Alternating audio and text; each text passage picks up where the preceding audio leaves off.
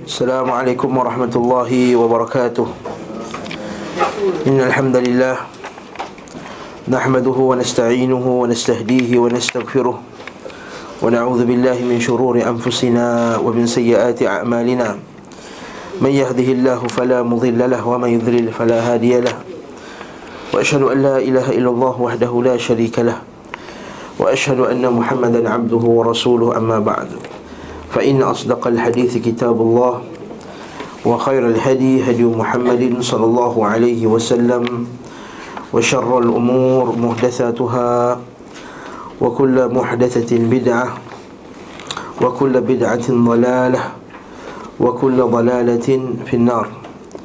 Sebelum الكلام إلى كلام الله عز وجل dan sebaik-baik petunjuk ialah petunjuk Nabi Muhammad sallallahu alaihi wasallam. Dan seburuk-buruk perkara ialah perkara yang diada-adakan dalam agama. Setiap yang diada-adakan itu adalah bid'ah. Setiap bid'ah itu adalah sesat dan setiap sesat tempat dalam neraka. Tuan-tuan rahmatullah jami'an Kita telah sampai dalam perbincangan berkenaan dengan perang Uhud. Dan uh, pada kuliah terakhir sekali Kita bincangkan isu berkenaan dengan bagaimana Sebahagian daripada para sahabat Rasulullah SAW Telah tersilap Dengan turun daripada Jabal Rumah Turun daripada bukit Pemanah itu.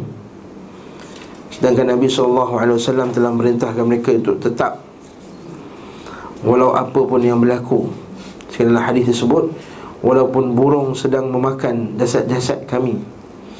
Walaupun burung sedang memakan jasad-jasad kami Maka janganlah kamu turun Pada tempat kamu Dan Apa yang berlaku Mereka telah turun Qadarullah ma'asyafa'an Mereka telah turun dan menyebabkan tentera musuh Khalid al-Walid kembali dan telah mengepung orang Islam daripada daripada belakang. Ha, ketika itu dah berkecamuklah perang. Maka ketika itu mulalah berkecamuk perangan yang asalnya uh, advantage pada orang Islam. Ha, berkecamuk perangan dan akhirnya menyebabkan bercampur hingga kan orang Islam termasuk dalam tim orang kafir, tim orang kafir termasuk dalam tim orang Islam. Adalah satu hadis Nabi sallallahu alaihi wasallam riwayat daripada Aisyah radhiyallahu anha dikatakan Aisyah kata dari riwayat Bukhari lamma kana yaum Uhud hazimal al-musyrikun hazimatan hazimatan bayyinah ketika perang Uhud ni pada peringkat awal itu musyrikin telah kalah dengan kekalahan yang jelas. Hazimah bayyinah. Kalah dan jelas dah. Memang confirm kalah dah. Fasaha iblis. Maka iblis pun menjerit. Iblis iblis pun manggil Dia kata Ya ayu ibadallah ukhrakum. Wahai hamba Allah Di belakang kamu ada musuh. Maka dah ke depan kan? Dia patah balik ke belakang Ataupun orang yang di belakang pula Dia kata Ihdarazu min waraikum Faraja'at ulahum Fajtaladat hiya wa ukhrahum Maka yang belakang macam yang ke depan? Yang ke depan pergi ke belakang Syaitan panggil. Fa'idha huwa bi abihi al-Yaman. Segala kelang kabut Huzaifah al-Yaman Sampai ayah di al-Yaman Bercampur dalam peperangan tu Ayah dia kena bunuh dengan orang Islam sendiri. Huzaifah al-Yaman. Dia kata Wa fawallah Mahtajazu anhu hatta qataluh. Dia kata Faqala ibadallah abi abi. Dia kata Wahai hamba Allah Itu bapa aku Itu bapa aku. Dia kata Ya ibadallah abi abi ya ibadallah abi abi. Wahai wahai hamba Allah itu ayahku. Wahai hamba Allah itu ayahku. Mereka tak sempat dah perang dah kecamuk ayah dia kena bunuh dengan orang Islam sendiri. Apa ucapan Huzaifah? Kalau kita dah pegang kan Bengong korang ni apa lah Tak tahu beza lelaki Islam dengan kafir. Apa jawapan Huzaifah? Allahu Akbar. Yaghfirallahu lakum. Yaghfirallahu lakum. Yaghfirallahu lakum. Semoga Allah Ta'ala mengampuni kamu semua. Allahu Akbar. Subhanallah. Ini kita orang Islam. Dia tahu kesilap Silap Bukannya Sengaja nak bunuh Semoga Allah Ta'ala mengampuni Dan dia tahu Situasi itu situasi perang. Dan memang ketika perang Memang berkecamuk Kita tembak kawan sendiri. Yaghfirallahu lakum. Tapi apa Apa balasannya? Apa balasan? Berkata Urwah bin Zubair Fawallah ma zalat fi Huzaifah baqiyatun khairun hatta lahiqa billah. Sesungguhnya semenjak dari peristiwa itu tak ada benda yang berlaku pada Huzaifah mereka benda yang baik. Ma zalat fi Huzaifah baqiyatun khair. Sentiasa pada Huzaifah ni benda yang baik. Baqiyatun khair hatta lahiqa billah. Sehinggalah dia berjumpa dengan Allah Azza wa Jalla. Subhanallah Atas sebab apa? Sebab dia Kesabaran dia Memaafkan sahabat lain Maka itulah berkecamuk Dan mula berkecamuk Seperti dalam buku kita ni Disebut Orang musyrikin pun mulalah mendekati Nabi SAW ha. Ketika itu mula khabar angin Rasulullah SAW telah terbunuh. Okay Kalau kita tengok buku ni. Kita baca belum perenggan bawah tu? 459 tu? Dah. Sampai? Sampai sebelah. Perenggan kedua tu Para sahabat segera berbalik meloloskan diri Kata penulis. Akhirnya kaum musyrikin berjaya Berhasil mendekati Rasulullah SAW Ini kita Berhasil mendekati Rasulullah SAW Bahkan masa tu Dah ada khabar angin. Dah ada khabar angin bahawa Nabi SAW dibunuh. Lalu Rasulullah kata Ya ibadallah Ana Rasulullah, ana Rasulullah Wahai hamba Allah, aku Rasulullah, aku Rasulullah. Maka ketika Nabi panggil tu Orang musyrikin, ha ini Rasulullah. Maka mereka semua Datang dan menyerang Nabi SAW dengan begitu dahsyat sekali. Eh? Sehingga bila dah keluar kabar angin Nabi terbunuh tu mulalah Terpecahlah tiga kelompok. Satu kelompok yang lagi. Satu kelompok yang masih lagi dalam peperangan. Dan sekelompok ni dia masih ada sebahagian besar ni dah patah semangat. Sebab dah keluar khabar angin bahawa Nabi SAW di dibunuh. Maksudnya dalam kisah ni disebutkan Bila keluarnya khabar angin maka lemah semangat. Sehingga sebagian sahabat letak pedang. Duduk. Tak, dah tak semangat nak lawan lagi dah. Lalu ketika dia bangkit Anas Kita kata Anas bin Nadar Perkataan Anas bin Nadar kejap lagi. Okey? Maka kita tengok sini Lalu mereka pun melemparinya dengan batu-batu Siapa yang lempar batu ni? Ada tiga orang Tiga kalprit yang besar yang sakitkan Nabi ketika perang tu. Ada tiga nama. Ingat tiga nama ni. Sematkan nah, nah, kepala kita Ingat ni dah tiga musuh Nabi SAW Yang pertama Siapa? Utbah bin Abi Waqqas. Utbah bin Abi Waqas Yang kedua Abdullah bin Qam'ah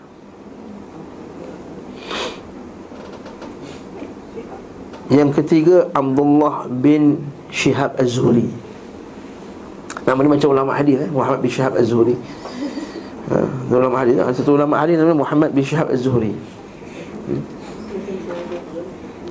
Okey? Tiga-tiga ni siapa buat eh? Yang memecahkan Yang baling batu dekat Nabi SAW Utbah bin Abi Waqqas. Utbah lah yang baling batu dekat Nabi SAW Batu besar Sampai terkena dekat muka Nabi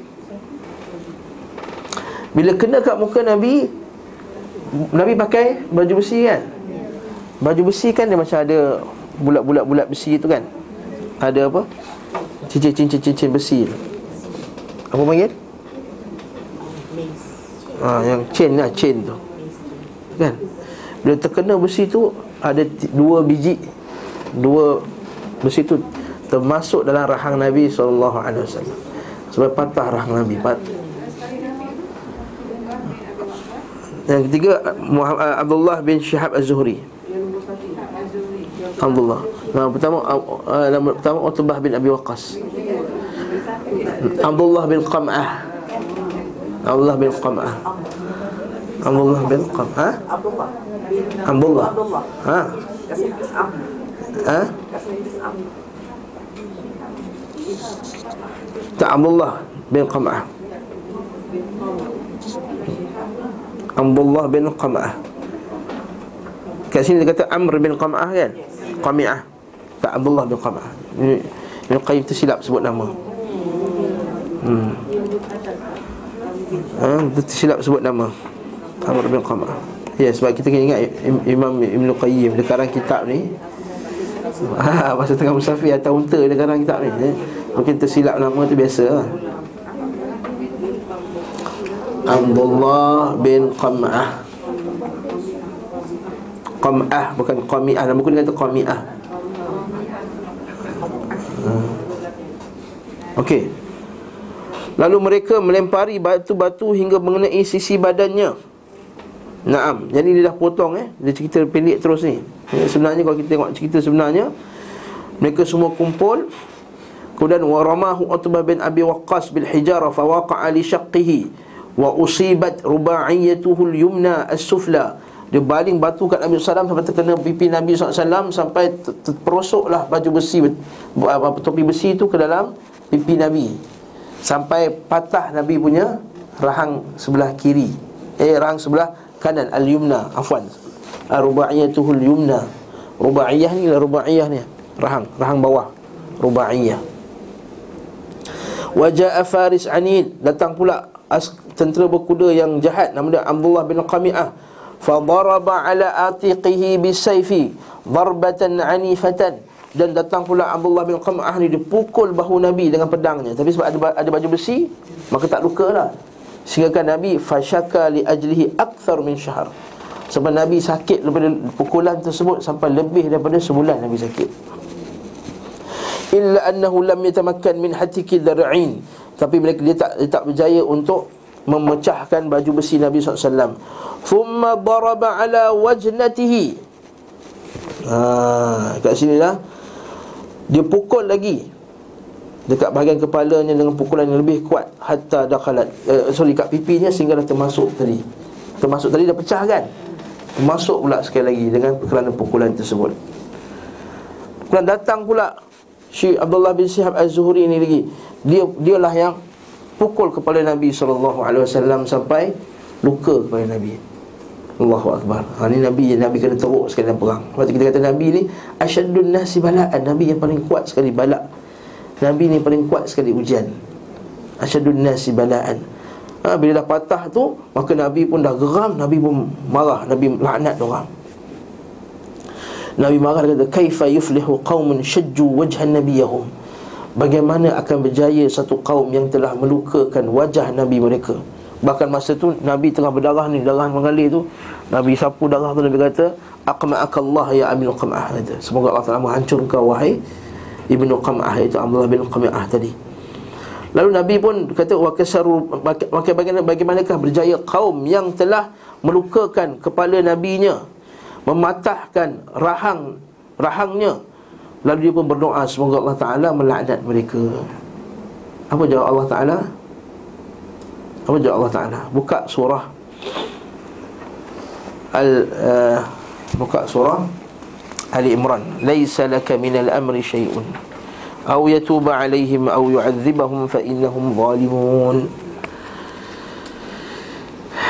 Apa ayat dia? Itulah, tak ingat nombor ayat eh? Laisa laka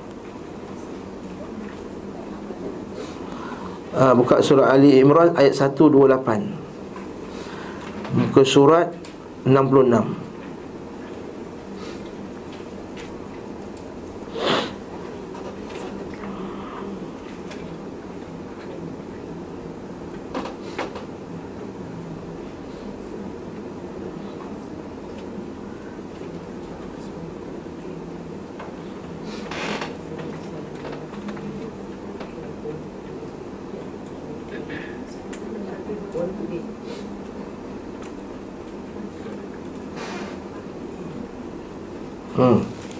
Nampak tak ayat Macam ayat tu? Allah kata Laisa laka minal amri syai'un Au yatuba alaihim Au yu'adzibahum fa innahum zalimun Walillahi ma fis samawati wa ma fil ard Yaghfiru liman yasha' Wa yu'adzibu man yasha' Wallahu ghafurur rahim Maksud dia apa?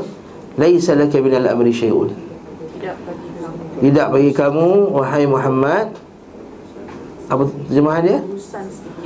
Urusan sedikit pun Urusan apa ni? Urusan apa ni?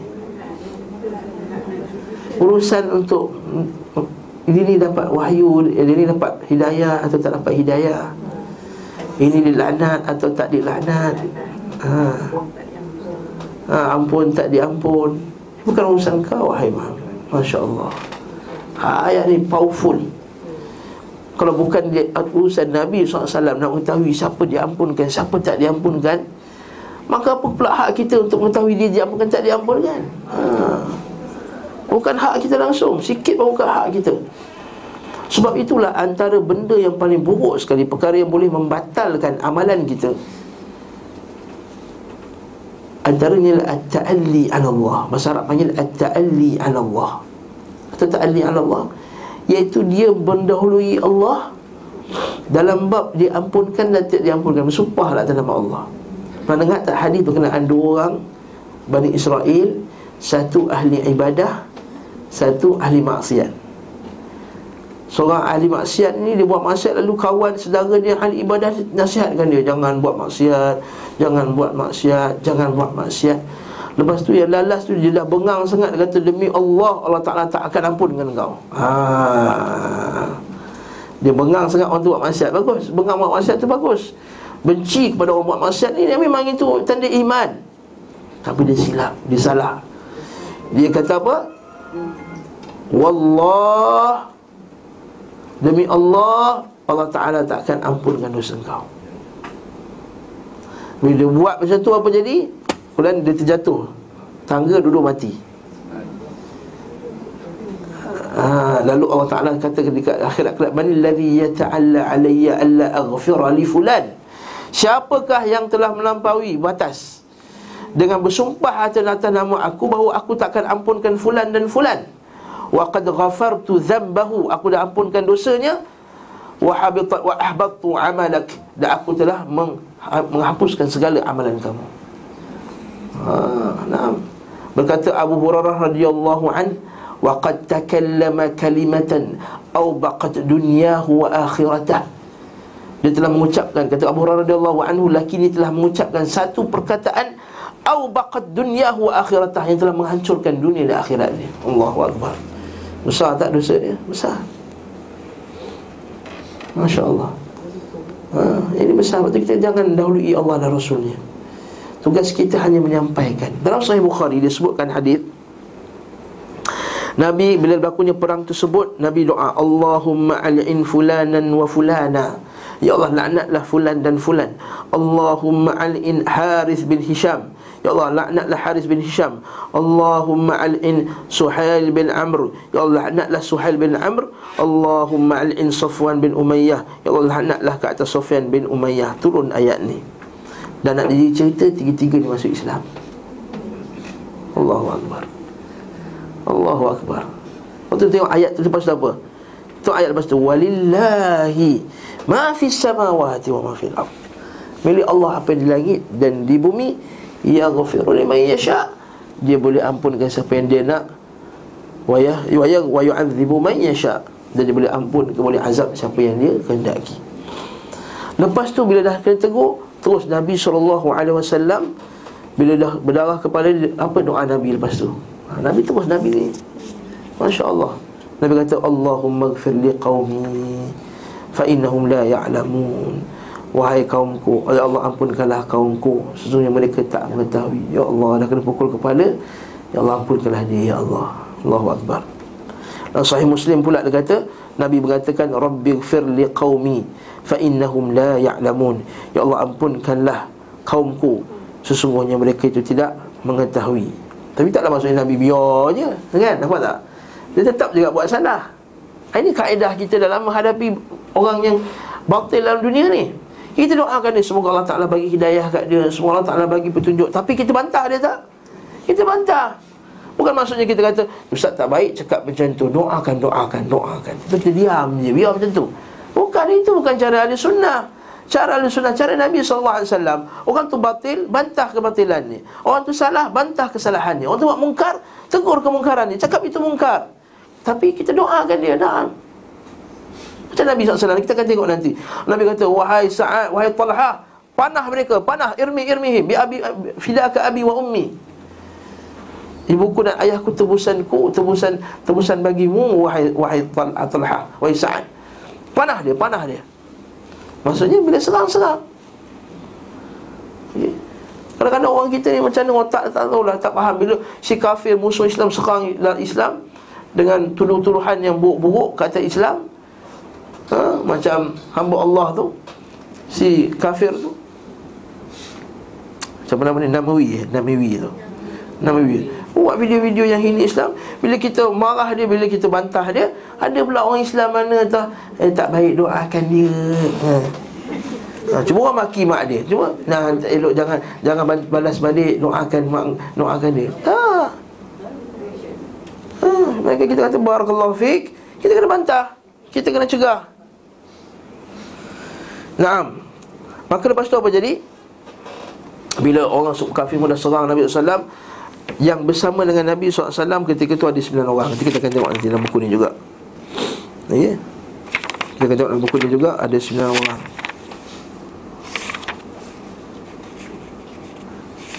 Okay. Kita teruskan dulu. Terbunuhnya Mus'ab bin Umair. Mus'ab bin Umair terbunuh di hadapan Nabi SAW ya. Maka Panji diserahkan kepada Ali bin Abi Talib. Tahu Mus'ab bin Umair macam dia pertahankan Panji ya? Ha? Dia putus tangan kanannya Dia pegang panji dengan tangan kiri dia. Dia pegang panji dengan tangan kiri dia Putus pula tangan kiri dia Dia pegang dengan tengkuk dia. Macam ni ada pegang Panji-panji. Taat je kepada Nabi SAW Sebab Nabi perintahkan dia pegang panji-panji. Kalau ikutkan Allah dah luka dah apa nak pegang lagi? Baliklah MC Ha, dia pegang. Nak pegang pula Pop, Kena bunuh sekali lagi Dan dia gugur Ketika itu Nabi bagi kepada Ali bin Abi Talib. Dua mata rantai topi baja. Topi baja, topi besi lah. Beliau SAW sempat masuk ke pipinya. Lalu kedua dia dicabut. Ha, Ini siapa ni? Nabi SAW hmm? Lalu kedua dicabut oleh Abu Ubaidah Al-Jarrah. Ia mencabut keduanya dengan giginya Sehingga dua giginya serinya Gigi seri iaitu gigi depan ni Copot kerana keran Cabut. Ha, Sebenarnya Abu Bakar sebenarnya nampak dulu. Dalam, dalam riwayat Ibn Hibban Abu Bakar dah nak cabutkan lah. Dia kata Tepi wahai Abu Bakar Siddiq. Sebab hormat dia kepada Abu Bakar Siddiq Sayangnya dia Dia kata tepi wahai Abu Bakar Siddiq Biar aku yang cabut. Dia kena cabut dengan gigi Sebab apa benda tu ni halus. Cabut dengan jari tak kuat. Jadi dia kena cabut dengan gigi. Cabut dengan gigi Cabut satu gigi dia. Ada dua. Dia cabut lagi dengan gigi dia juga. Sehingga dua-dua giginya patah. Ha, Tak ada kisahlah. Rongak ke tak rongak ke lepas ni. Untuk Islam ha? Dia tak kisah rongak ke Tak rongak untuk Islam okay? Kita ni fikir kadang sikit pun tak boleh ya? Untuk Islam Luka sikit tak boleh Sakit sikit pun tak boleh Kalau marah sikit datang kelas Dah cabut dari dalam kelas Allah Ustaz kata Kenapa tak hafal ni Tasrif fi'il ni ha? Oh takut dah masuk kelas Gini gini gini gini gini gini Tak masuk kelas ha? Tak nak masuk lah Ustaz kelas ni Ustaz ni garang Sentap saya dia tak Ya Allah Allah Allah Allah Allah Allah. Akbar. Ha. Lemah eh? Orang perempuan boleh tahan lagi Orang lelaki. Orang lelaki lagi lah tu Orang lelaki yang sikit menjual sarap. Sebab tak boleh kena marah. Ha, dia berdiri lah Alhamdulillah rasa taklim ni ramai. Sebab orang lelaki ya. Orang terasa tu nasib lah kan? Ha? Mana orang perempuan ramai? Orang perempuan lagi berani ya. Allahu Akbar. Allahu Akbar jadi lepas tu apa jadi? Lalu Malik bin Sinan Ayah kepada Abu Sa'id Al-Khudri pula Mengisap darah dan mengalir dari pipi beliau sallallahu alaihi wasallam. Tak ada rasa geli apa. Sehingga kan hadis tersebut dia dihisap dan ditelan. Lepas tu Nabi kata Buangkan Ya Rasulullah Tak Rasulullah aku telan terus hmm? hmm? Allahu Akbar dengan sigap sekitar 10 orang sahabat menghalangi gerak laju kaum musyrikin hingga mereka semua terbunuh. Dan ada 9 orang. 9 orang yang, yang protect Nabi ketika itu 9 orang Ansar, 2 orang Quraisy. Hmm, 9 orang Ansar, 2 orang Quraisy. Dua orang Quraisy tu Sa'ad bin Abi Waqqas dan Talhah bin Ubaidillah.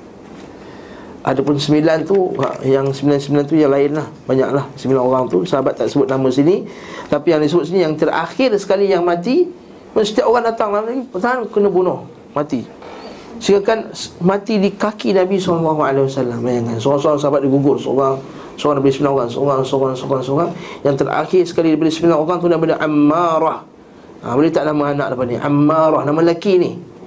Jangan ingat AH belakang asal AH belakangnya perempuan Orang Malaysia ni eh? Asal ada AH belakangnya perempuan. Nama dia Ammarah. Ha, Dengan Ain ni bukan dengan Alif. Ha, Kalau Ammarah tu nafsu, nafsu tak baik tu Nafsu Ammarah tu. Nafsu ajak benda-benda buruk tu. Ammarah. Ha, Ya susah orang Melayu kita tak ada Ain. Hmm. Ammarah bin Yazid bin Sakan nama dia. Ammarah bin Yazid bin As-Sakan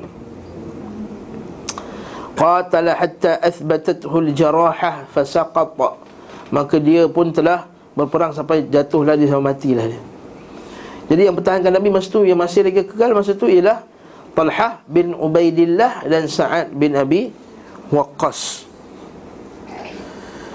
Lalu musyrikin itu lalu musyrikin itu dihadap, dihadapi oleh Abu Talhah sehingga berhasil menghalau mereka. Okey. Ha, sebelum halau tu kisah buku ni dia dah potong juga eh. Dia dah potong dah terus berjaya menghalang dia kan. Sebenarnya sebelum dia menghalang tu lepas dua orang pertahanan tu ketika itu mula datang Abu Bakar Siddiq datang, seorang-seorang datang. Nah, masa saat saat pertahankan Nabi itu Nabi kata ilmi ya Sa'ad, ilmi ya Sa'ad. Nabi kata buat balinglah wahai Sa'ad, lemparkanlah wahai Sa'ad. Lepas Nabi kata fidaka abi wa ummi. Lepas tu ini tak ada kelebihan naik kepada Sa'ad bin Abi Waqqas. Nabi kata apa? Fidaka abi wa ummi. Ibuku dan ayahku tebusanmu wahai Sa'ad bin Waqqas. Biasanya sahabat yang sebut ya Rasulullah fidaka abi wa ummi. Ya Rasulullah tebusanmu ialah ibu dan ayahku Maksudnya apa dia? Apa maksud perkataan ni? Ya Allah, Ya Rasulullah Aku sam- sanggup tebus Engkau ya Rasulullah dengan ibu dan ayahku Apa maksudnya? Maksudnya kalau nak selamatkan Rasulullah Nak ambil mak ayah kita Ambil, ambil mak ayah kita tak apa Jadi kau lepas ya Rasulullah ha, Itu maksudnya ha, Ini kita kata contoh kecintaan Nabi Sallallahu alaihi wa sallam Sahabat radhiyallahu ta'ala anhum kepada Nabi sallallahu alaihi wasallam. Jadi bila dah tinggal dua orang ni sampai kan bila dah berkumpul semua kat Nabi SAW yang tinggal tu Talhah dengan Sa'bi Waqqas فأدرك النبي صلى الله عليه وسلم فقال من القوم فقال طلحة أنا ثم ذكر جابر تقدم الأنصار وقتلهم واحدا واحدا Uh, binahwi ma dzakarna min riwayat muslim. Maka seorang-seorang mati daripada sembilan orang tu. Tinggal tinggal Talha dengan dengan Sa'mi Waqqas maka dan kitab sirah dia sebut pada badan Talha ada 39 luka. Allahu akbar. 39 luka dan tangan dia putus. Tangan Talha ni putus. Tangan dekat sebelah ni putus. Syallak Kata kata uh, Kata Qais bin Abi, Hiz, bin Abi Hazim. Dia kata Ra'aitu yada Talhah Syallak Aku tengok tangan Talhah dah terpotong dah. Waqa biha waqa biha nabi an-nabiy yauma uhud kan dia telah melindungi nabi sallallahu alaihi wasallam ketika perang uhud. Sehingga dalam hadis riwayat Tirmizi dikatakan hadis riwayat Tirmizi dia kata nabi sebut pada hari tersebut nabi kata man yanzuru ila syahidin yamshi ala wajhil ard falyanzur ila talhah bin ubaidillah. Siapa yang nak tengok syahid yang masih berjalan. Uh, Siapa yang nak tengok Syahid yang masih berjalan Maka Tengoklah Talhah bin Ubaidillah Sebab Abu Bakar As-Siddiq radhiyallahu anhu kata apa Kalau kita cerita perang Uhud Tak adalah Itulah ceritanya Talhah bin Ubaidillah Sebab dia daripada awal Sampai habis dia telah melindungi Nabi wasallam. Mula sahabat berkumpul, lah riwayat Ibn Hibban kata antara yang awal-awal sekali yang kumpul lepas dua orang tadi ialah Abu Bakar As-Siddiq. Abu Bakar As-Siddiq yang awal-awal kumpul dengan Nabi wasallam. Lepas tu datanglah sahabat-sahabat yang lain. Contohnya Abu Talha, contohnya Abu Ubaidah Al-Jarrah.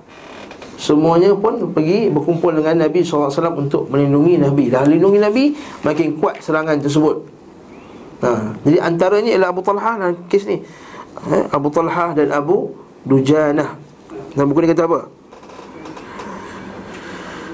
Dia kata lalu kaum musyrikin itu dihadapi oleh Abu Talha hingga bis, bis, ia berhasil menghalau mereka. Abu Talha ni pertahankan Nabi dengan badan dia sendiri dengan dada dia.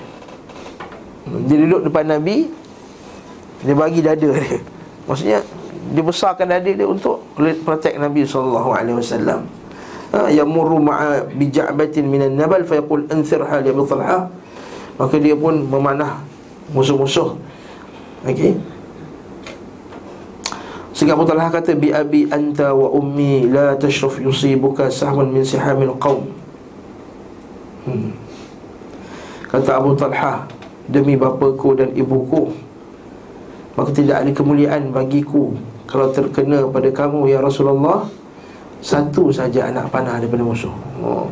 Tak ada kemuliaan bagiku bagi, bagi, Kalau kamu terkena satu panah saja ya Rasulullah Nahri duna nahrik darah aku yang yang dahulu sebelum darahmu ya Rasulullah. Ha, maksudnya apa? Ini pertahankan Nabi sallallahu alaihi wasallam. Kemudian Abu Dujanah pula dalam buku ini kata apa? Dan Abu Dujanah menjadikan punggungnya sebagai taming Rasulullah. Maksudnya belakangnya, bukan punggungnya, pungkok tu eh. Punggungnya maksudnya belakangnya. Ha, belakangnya. Maksudnya dia bagi belakangnya untuk pertahankan Nabi sallallahu alaihi wasallam. Dia kata fatarasa alaihi bi dhahri dengan belakangnya. Wan namlu yaqa'u alaihi wa huwa la yataharrak. Sedangkan anak panah menancap-nancap atas belakang dia tak bergerak walaupun sedikit pun. Allahu akbar. Pada hari itu mata Qatadah bin Nu'man tertimpa senjata musuh. Terkeluar mata dia. Maka Rasulullah mengembalikan dia dengan tangan dan masukkan balik. Sebab kuatnya pukulan kat besi itu pam keluar mata dia. Nabi masukkan balik sampai elok matanya tak macam sebelumnya Dan banyak lagi lah Hatib bin Abi Balta'ah. Seorang sahabat namanya Hatib bin Abi Balta'ah. Dia lah yang bunuh Utbah bin Abi Waqqas tu. Dia kejar Utbah bin Abi Waqqas tu Dan dia Dia hentak kepala dengan pedang Sampai terbelah kepala Utbah bin Abi Waqqas. Allah Ta'ala menghinakan dia. Naam. Dan banyak lagi lah. Abdul Rahman bin Auf pula Terpukul pada bahagian kakinya. Sampai cacat kaki kirinya seumur hidup Orang bin Auf kita dengar businessman, businessman, businessman. Itu yang kita dengar. Kaya. Orang kaya, orang, kita ni, orang sunnah kaya ni kadang-kadang Alasan dia ha, Orang Abdul Rahman bin Auf lah semua.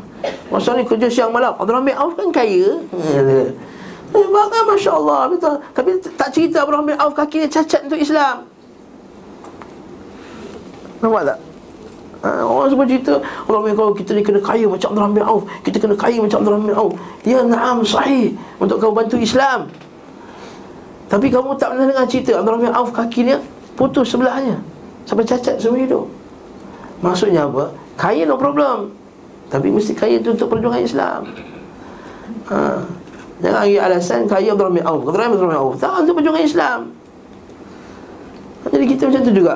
Kena berjuang untuk Islam dan berjuang kita untuk Islam untuk apa? Dengan mengaji dengan menyebarkan Islam ni macam para sahabat bertahan dengan Nabi sallallahu alaihi wasallam. Naam. Kenapa jadi? Perkataan Anas bin Nadar. Wah ni cantik kata-kata Anas bin Nadar ni. Dengar betul. Syaitan berseru dengan sekeras-kerasnya. Syaitan pun panggil dengan dengan kuat sekuat-kuat suara. Okey. Wa marra Anas bin Nadar yaqumu biqaumin minal muslimin qad alqaw bi aydihim faqala ma tantadhirun ha, Syaitan seru sungguhnya Muhammad telah terbunuh. Hal itu sempat mempengaruhi Sebahagian hati para sahabat. Inna Muhammadan qad qutil wa waqa'a dhalika fi qulubi kathirin minal muslimin. Maka ter, maka benda tersebut berkesan kepada banyak orang Islam. Wa farra aktharuhum sebagainya lari.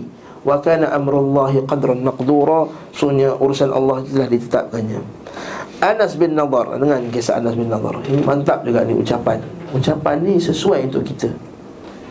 Dia kata apa? Marra Anasu bin Nadar biqaumin minal muslimin. Ah maksudnya Anas bin Nadar pun lalulah kepada orang Islam. Qad alqau bi aidihim eh, yang telah mencampakkan dan duduk dengan tangan dia lah. Okey. Alqau bi aidihim faqala ma tantadhirun. Ma tantazirun Apa yang kamu tunggu Apa yang kamu tunggu? Ma tantazirun Apa yang kamu tunggu? Faqalu qutila Rasulullah sallallahu alaihi wasallam. Mereka berkata Rasulullah SAW dah terbunuh. Qutila Rasulullah sallallahu alaihi wasallam. Faqala ma tasnaun fil hayati ba'da? Orang kata apa yang kamu nak lakukan lepas kematian Nabi sallallahu alaihi wasallam? Ma tasnaun. Apa yang kamu semua nak buat? Ha Rasulullah wafat nak buat apa Nak duduk nak tidur. Ha macam kita Rasulullah wafat nak apa dah biar aja Rasulullah dalam kuburnya. Ha, Setahun sekali pergi umrah Bagi salam nangis-nangis. Itu yang kerja kita. Nah Atau setahun sekali Wanda Rasul ah, Mulalah mengungkap-mengkap menyanyi-nyanyi. Mulalah angkat sepanduk berjalan Daripada KL pergilah kat masjid Masjid Stadium Negara tu. Rasulullah SAW Maka tasna'un Nabi Ba'di. Apa yang kamu nak buat lepas kematian Nabi Sallallahu Alaihi Wasallam. Ha, perhatikan, perhati betul-betul. Mada tasna'una min ba'di? Maksud apa yang kamu nak buat Lepas kufatan Nabi Sallallahu alaihi wasallam? Apa kata? Qumu famutu ala ma mata alaih Qumu Maksud qumu. Berdirilah, bangkitlah kamu semua. Jangan lemah-lemah semangat. Qumu Famutu Maka matilah kamu Ala ma mata alaih. Matilah kamu di atas kematian Nabi SAW Maksudnya kalau Nabi wafat sekalipun dalam perang ni Kita mati macam mati Nabi lah. Jangan patah semangat. Mata alaih. Thumma staqbalan nas Kemudian dia pun masuklah dia Masuk ke dalam rom, uh, Gerombolan manusia itu. Dan kemudian dia jumpa pula. Dia jumpa dengan Sa'ad bin Mu'az. Dalam on the way nak pergi tu Ya Sa'adu Inni la ajidu rihal jannah. Ya Sa'du Wahai Sa'ad Ini sesungguhnya aku La ajidu Aku dapati Rihal jannah. Uh, Maksud rihal jannah? Bauan aroma syurga Rih. Uh, Rih. Satu setengah Setengah uh, Arab kata Kalau angin bagus Dia panggil rih Kalau angin tak bagus Panggil ra'ihah. Okay kalau kentut panggil raihah. Kalau angin yang sedap Bau-baunya dia panggil rih. Jadi dia, dia rih dengan raihah. Ini bahasa Arab sikit lah eh. Ha, Rih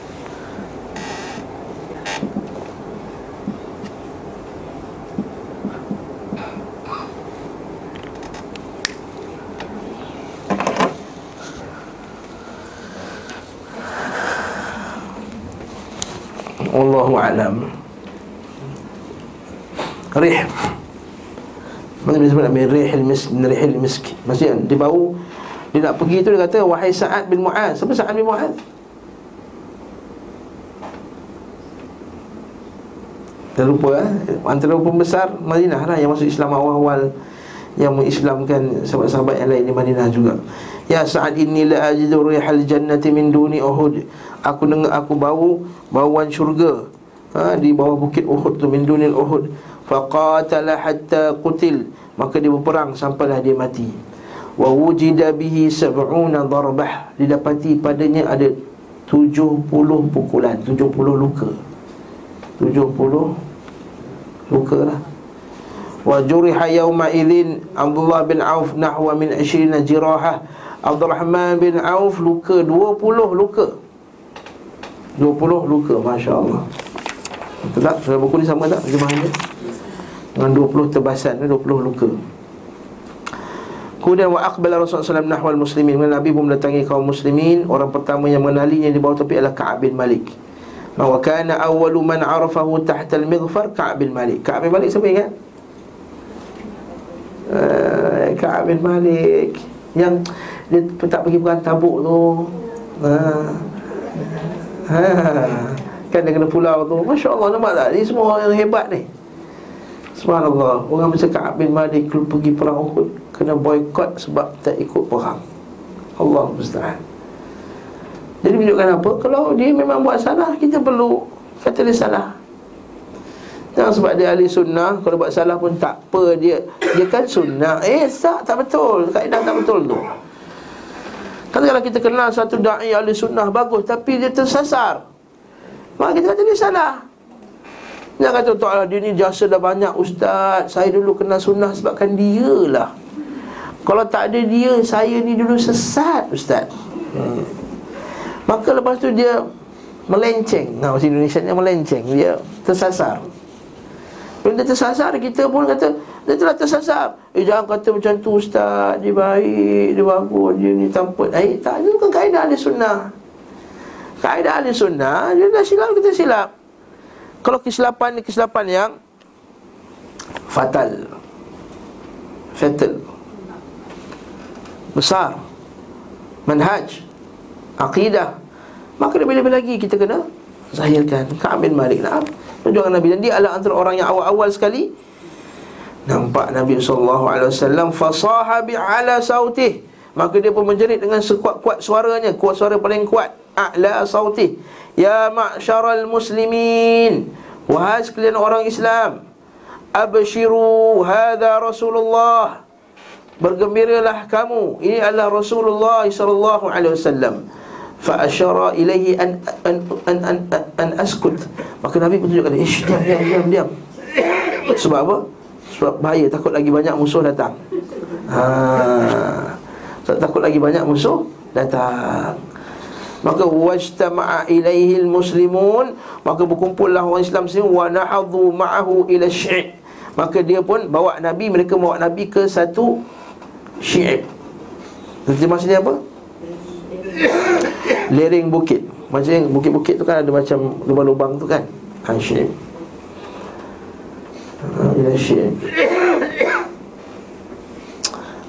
nazala fihi wa fihim Abu Bakar. Maksudnya Abu Bakar Umar Ali Al Harith bin Sammah Al Ansari semua datang. Falamma istanadu ila al jabal adraka Rasulullah sallallahu alaihi wasallam Ubay bin Khalaf. Hmm. maka ketika itu jumpa Ubay bin Khalaf. Siapa ingat Ubay bin Khalaf? Saya ingat Ubay bin Khalaf? Ubay bin Khalaf inilah yang telah menyiksa Bilal dia lah kepala-kepala sesat. Dan dia tak pergi perang Badar ingat tak? Dia tak pergi perang badar Dia upah orang. Ha, Dia upah orang. Tapi kali ini dia pergi. Ala jawadin lahu yuqalu lahu al-awz. Ala jawadin yuqalu lahu al-awz. Naam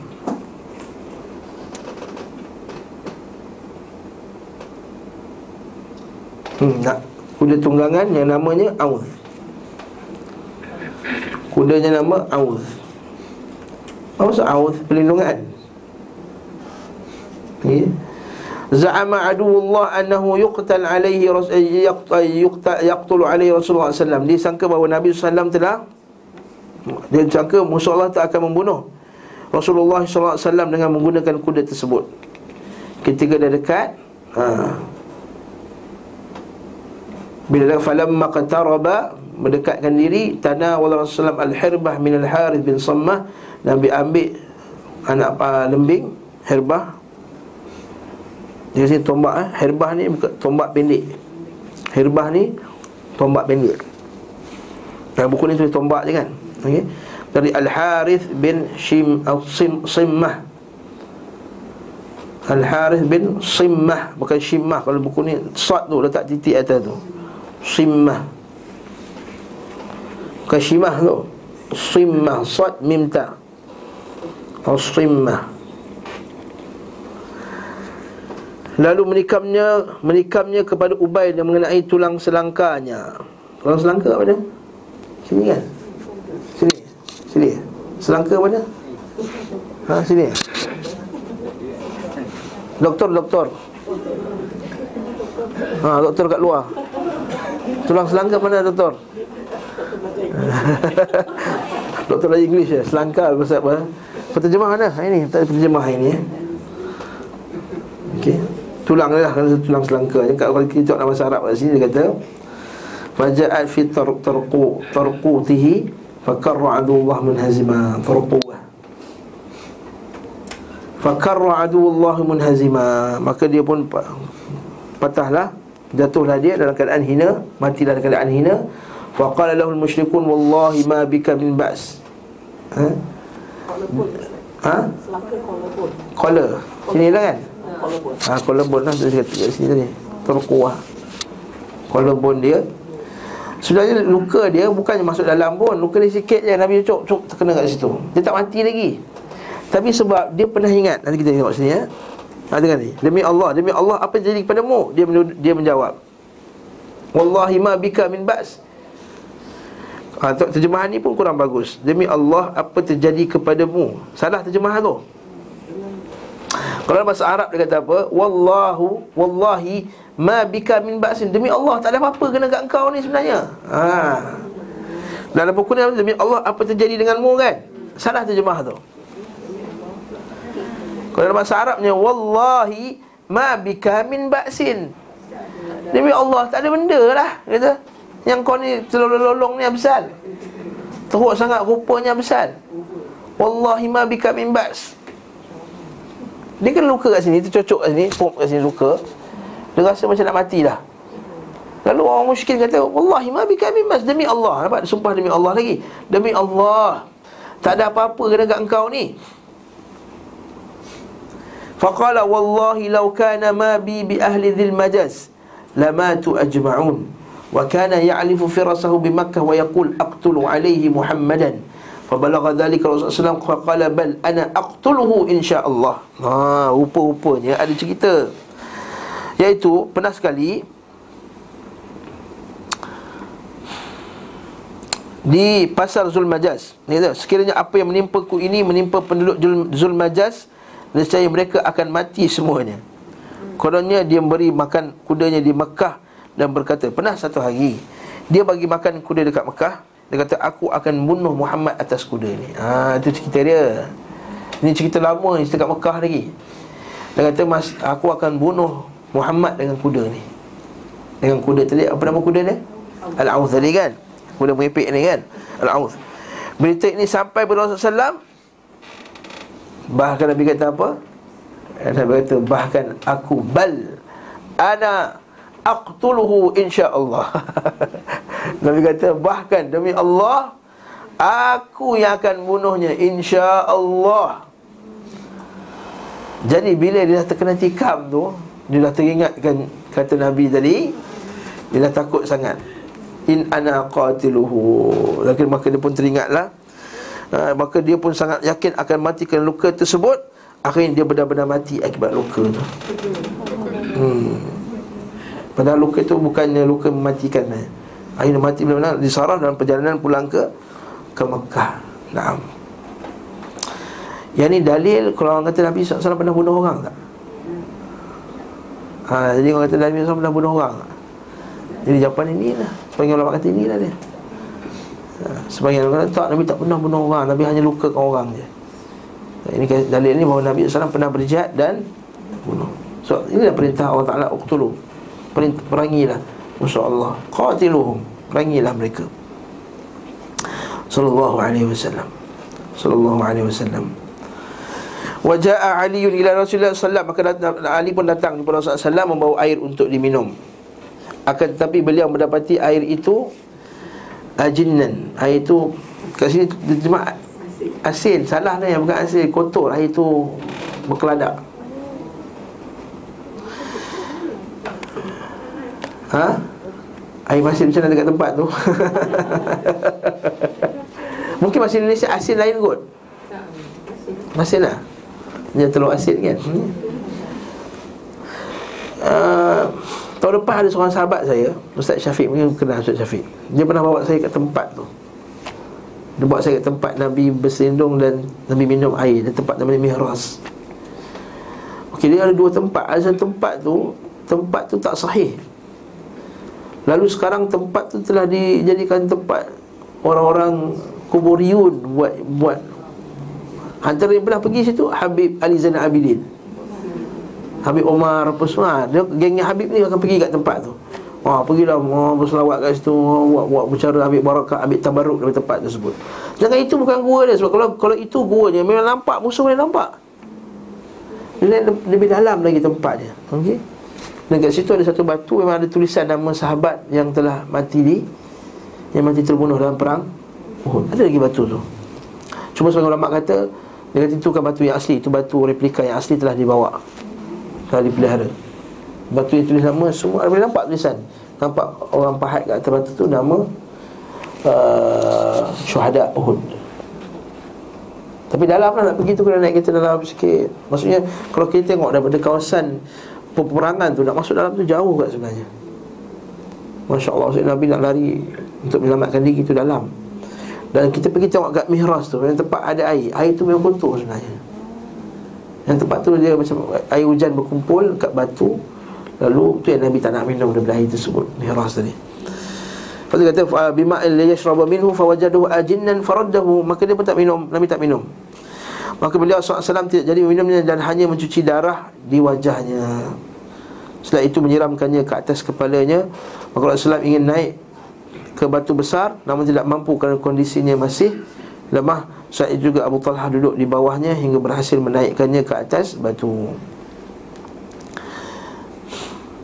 Waktu salat penting maka Nabi pun mengimami mereka sambil duduk. Pada hari itu Rasulullah berada di bawah panji kaum Ansar tahta liwa'il Ansar. Wa shadda al-hanzalah al-ghasil. Ha, hanzalah al-ghasil. Ha, hanzalah ni digelar sebagai hanzalah al-ghasil. Dia terjemahkan sahabat yang jenazah yang dimandikan oleh malaikat al-ghasil macam mana ejak al-ghasil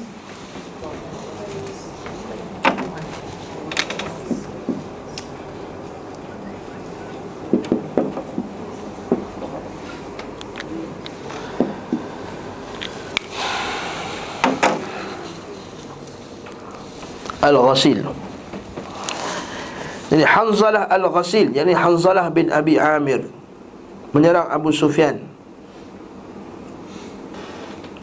Falamma tamakkana minhu Hamala ala Hanzalah Shaddad bin Aswad Faqatalah. Maka tiba-tiba Shaddad bin Aswad datang menyerangnya. Tak silap saya Shaddad bin Aswad ni masuk Islam tak silap saya. Tolong cek balik ya Nanti cek balik. Abu Sufyan confirm masuk Islam. Abu Sufyan. Fa innahu sami'a sayhah wa huwa alam imraatih Saat itu Hanzalah datangkan Al-Junub Okey Siapa dia kata Al-Junub? Dia baru kahwin Lepas tu dia bersama dengan isteri dia Lepas tu panggilan perang tu Dia bangun terus pergi perang. Lupa nak mandi Sebab takut lambat. Allahu Akbar ha? Takut terlambat nak pergi perang. Okey? So ia mendengar surat jihad ketika masih berada bersama istrinya Maka ia berdiri. Saat itu dia menyambut panggilan tadi. Maka Rasulullah SAW mengabari para sahabatnya Bahawa malaikat memandikan jenazah Hanzalah Ya masa Nabi cari Masa lepas habis perang tu Maka Nabi pun carilah sahabat-sahabat Yang mana wafat tu Yang dah mati syahid. Yang sahabat-sahabat lain dia ambil Antaranya Hamzah bin Abdul Muttalib Antaranya Amrul Jamuh Dan banyak lagi sahabat-sahabat lain. Dan cari Hanzalah Mana Hanzalah? Dia tengok Hanzalah Hanzalah dah basah dah rambut dia. Basah. Qatara al-ma' Dalam hadis dalam kisah tersebut kata Nampak air air berintik-intik dari kepalanya. Maksudnya Jasad dia macam bawa lepas mandi. Al-Ghasil Sedangkan orang mati syahid Dimandikan tak? Tak dimandikan kita berhasil menunjukkan maka ketika itu nampak tanyakan kepada uh, telah di uh, dan perkara para sahabat malaikat memandikan jenazah Hanzalah. Kemudian beliau bersabda tanyakan kepada istrinya. Mereka bertanya kepada istrinya maka cerita kejadian itu kepada mereka. Maka para ahli fikir menjadikan hal ini sebagai hujah bahawa orang mati syahid dalam keadaan junub maka ia dimandikan kerana mengikuti perbuatan malaikat para ulama keluarkan hukum bahawa orang yang mati kalau mandi tak ada junub lagi mandikan dulu. Walaupun mati syahid. Ummu am, um, Ummu Ammarah pula. Ummu Ammarah. Tadi Ammarah tadi kan? Yang mati tadi kan? Ammarah bin Yazid bin As-Sakan. Ini mak dia pula. Hmm.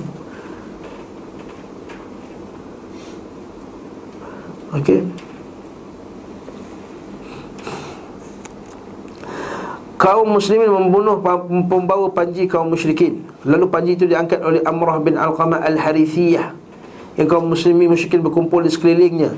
Hari itu juga Ummu Ammar yakni Nusaybah bin Ka'ab Al-Maziniyah melakukan pertempuran sengit. Ia memukul Amr bin Qami'ah dengan pedang hingga berapa kali pukulan hingga berhasil menjatuhkan dua baju besi yang dikenakannya. Ummu Ammar perempuan eh? Nampak tu Nusaybah? Okey Pula Amr menebasnya dengan pedang hingga ia terluka parah. Apa dia bawa dia? Sebab dia katakan diri untuk merawat. Nusaibah. Ha, Dia juga dia buatkan untuk merawat. Syahidnya Al-Usairam. Padahal ia belum pernah mengerjakan salat sama sekali. Yang ini pula Dia masuk Islam masa perang Uhud tu Kemudian Perang Mati. Tak ada salat sekali pun. Okey. Al-Usairam nama dia Wa kana Amr bin Thabit al-ma'ruf bil Usairam. Adapun Amr bin Thabit yang dikenali dengan nama Al-Usairam dari Bani Abdul Ashhal tidak mahu menerima Islam. Ketika perang Uhud, Allah Subhanahu wa taala masukkan Islam ke dalam hatinya. Okey. Wa qadhafa qadhafa Allah telah mencampakkan al-Islam fi qalbihi lil husna allati sabaqat lahu minhu fa aslama wa akhadha sayfah maka dia masuk Islam dan dia ambil pedangnya Walahiqa bin Nabi wasallam faqatal. Maka dia mengikut Nabi wasallam dan ikut dalam peperangan. Fa uth fa uthbita bil jirah, maka dia pun terluka dalam peperangan tersebut.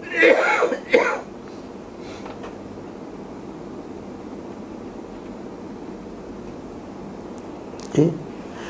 Tak ada seorang pun yang mengetahui kehadirannya Walam ya'lam ahadun bi amrih Maka orang tak tahu yang dia dah masuk Islam. Falamman jallatil al-harb tafa banu Abdul Ashhal fil qatla.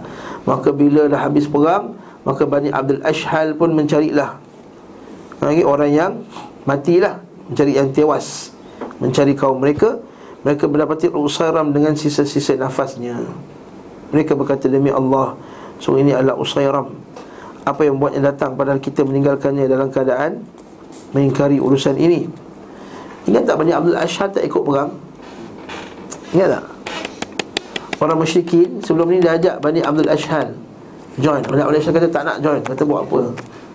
Dia malah nak join. Kemudian bila dah mati dia cek mana Abdul Ashhal kata. Sedangkan kita tak ikut perang ni Macam mana boleh ada pula Muhammad ni? Ha, Demi Allah Sungguhnya adalah Usairam yang apa yang membuatnya datang padahal kita meninggalkannya dalam keadaan mengingkari urusan ini dan mereka menanyai tentang apa yang menyebabkannya datang kerana mereka apakah kerana membela kaumnya atau kecintaan kepada Islam? Ia berkata bahkan kerana kecintaan kepada Islam aku telah beriman kepada Allah dan Rasulnya dan aku berperang bersama Rasulullah SAW hingga ditimpa apa yang timpa kalian. Lalu ia meninggalkan saat itu meninggal saat itu mereka menceritakan kepada Rasulullah SAW yang bersabda ia termasuk penghuni syurga Abu Hurairah anhu. Kata dia tidak pernah mengerjakan salat sekali pun Faham? Dia tak pernah mengerjakan solat sekali pun Ini hidayah Allah subhanahu wa ta'ala. Kan macam orang masuk Islam Tiba-tiba terus mati. Ha, Dia terus mati. Ini kita kata hidayah. Lepas tu dalam hadis Nabi kan? Dalam hadis yang kita mengaji dalam kelas hadis tu. Ada orang yang Ya'malu bi'amal ahli nar Walaysa bainahu Wa bainan nar illa zira' Ada orang beramal dengan amalan ahli neraka sebab tidak dia di antara neraka melainkan satu hasta. Fa yasbiquhu kitab maka kitab pun mendahului dia. Fa amala bi amal ahli jannah maka dia beramal dengan amal ahli jannah. Fa yadkhuluha maka dia pun masuk dalam syurga tersebut. Ini termasuknya orang macam ni. Iaitu apa dia? Dia beramal dengan amal ahli neraka semua hidupnya. Dan di hujung hayatnya dia beramal dengan amal ahli syurga. Allah Taala masukkan dia ke dalam syurga. Wallahu taala alam بالصواب. صلى الله على محمد وعلى آله وصحبه وسلم. والحمد لله رب العالمين.